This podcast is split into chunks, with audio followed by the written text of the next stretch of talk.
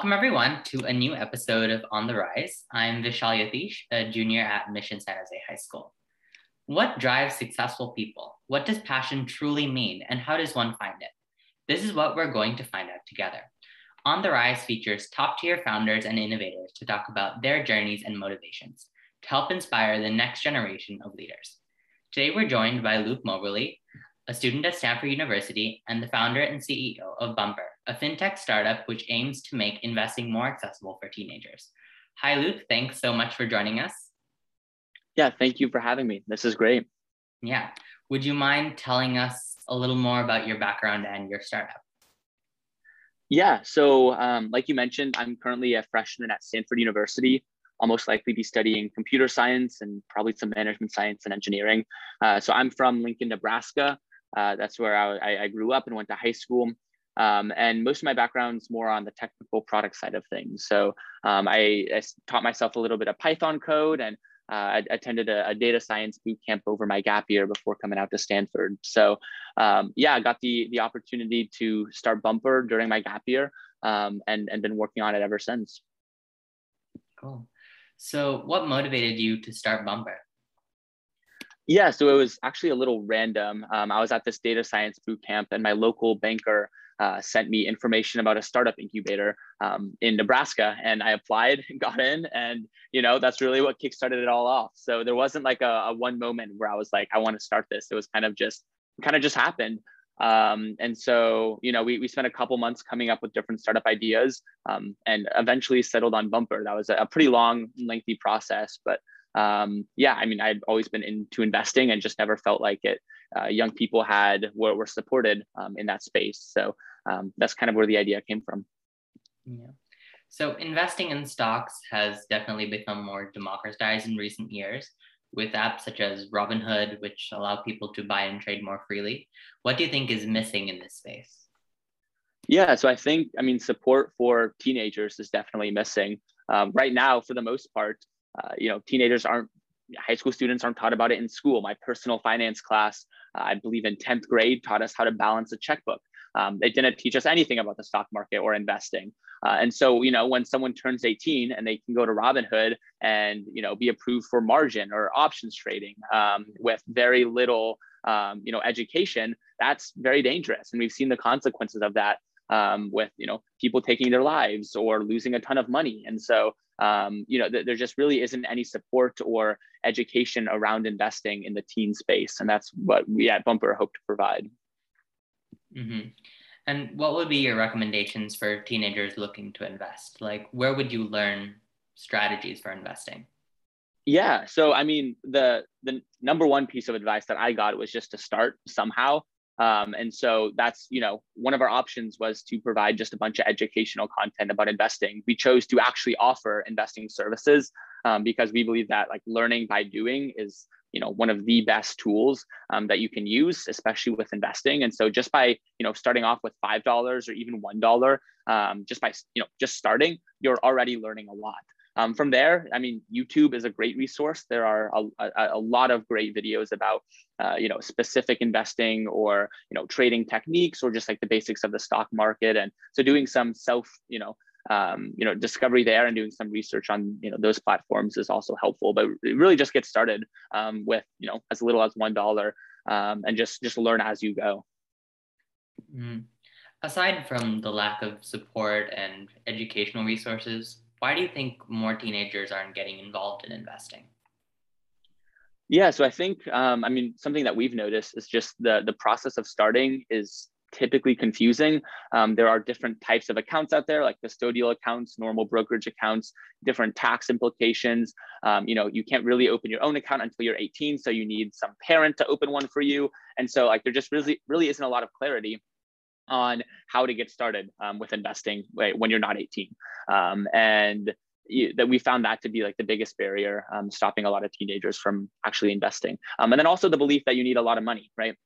Um, until recently with you know Robinhood and you know the move to the, this idea of fractional trading, uh, you would need you know five hundred dollars to buy Lululemon stock or wherever, et cetera. You know, a thousand dollars to buy Amazon stock, um, and you just don't need that anymore. But people still have that belief, and so um, yeah, really not letting you know this you know you don't have a ton of money that's totally okay you don't you don't really need that to begin investing anymore so those are i guess two of the biggest barriers that we've noticed mm-hmm. And something else that i found really interesting about your startup is that you started it during quarantine in december of 2020 i believe how did covid impact your journey and your product launch yeah so i mean I guess the biggest impact was just on the team dynamic. So we were all remote for the entire year. There were a couple of us in um, Nebraska, some in California, one in Texas and Florida at times. And so we're all over. And so learning how to manage a remote team was very difficult, but um, important. And so that was that was the biggest impact. Um, and now I, I think that's that had um, really positive effects just on the business world. Um, you know, not constraining yourself to finding talent in just a local area you can literally look around the entire globe to fill a position that you need filled or you know to find expertise and i think that in the long run will have a very very good um, you know a, a, positive effect on the startup in the in the business community mm-hmm. And do you think you would have launched faster or do you think it would have improved your progress if it had been in person so yeah I, I think you know um, working in person is a lot more productive, I believe. It's uh, a lot more energetic. Managing a team remotely, you just don't have the same energy uh, as you do in person. And so I think we probably could have worked um, and launched faster uh, with, without, you know, being in quarantine. And so that, that was definitely tough. But, you know, now we're hopefully coming out of it. That's something I'm looking forward to, um, kind of that in-person energy, really accelerating the, the uh, journey. Mm-hmm. And what is the biggest lesson learned on your journey this far? Yeah, I mean, probably just um, I, it, it sounds cliche, but just literally starting with, um, you know, that first step. Like the, the first step is often the most intimidating.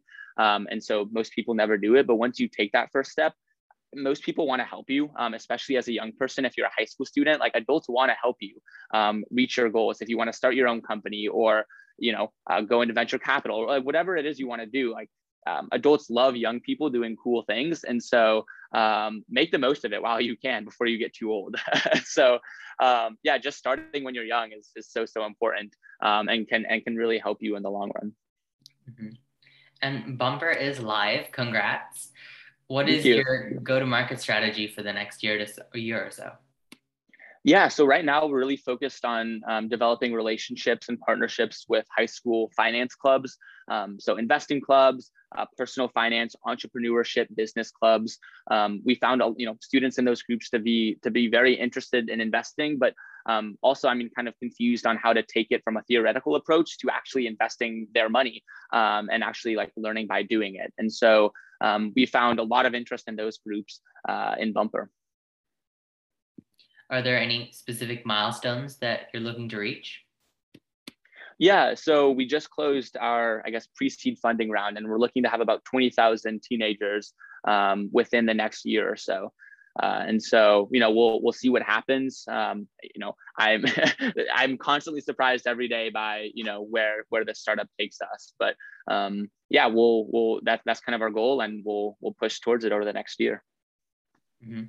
And also, congrats on your pre-seed round of 500k. Thank you. Thank you. What are your fundraising goals or strategies for the next year? Yeah, so now that we've closed this round, um, we won't be focused on fundraising for the next little bit. Um, we'll be focused on really, um, you know, growing our user base, make sure our product is what our users want. We want to, um, you know, re- really match up our, our customer needs with the product that we're building and, and make sure it's a great fit. Um, and then, you know, as soon as we we kind of transition into the the fundraising mindset, that'll probably be, you know, in eight or so months, we'll, we'll kind of go back to it and uh, begin raising our, our seed round. Mm-hmm. And to close this out, one final question. Mm-hmm. If you could give one piece of advice to aspiring entrepreneurs, what would it be?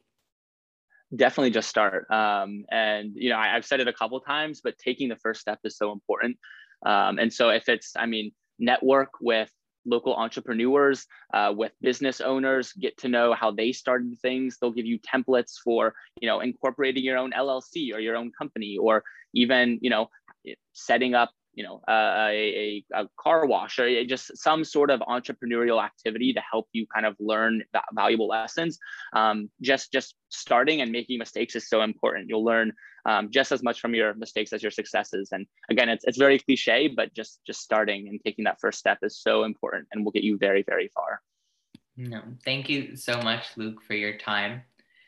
Um, thanks Absolutely. everyone for joining us. Stay tuned for my next episode. See you all soon. Bye.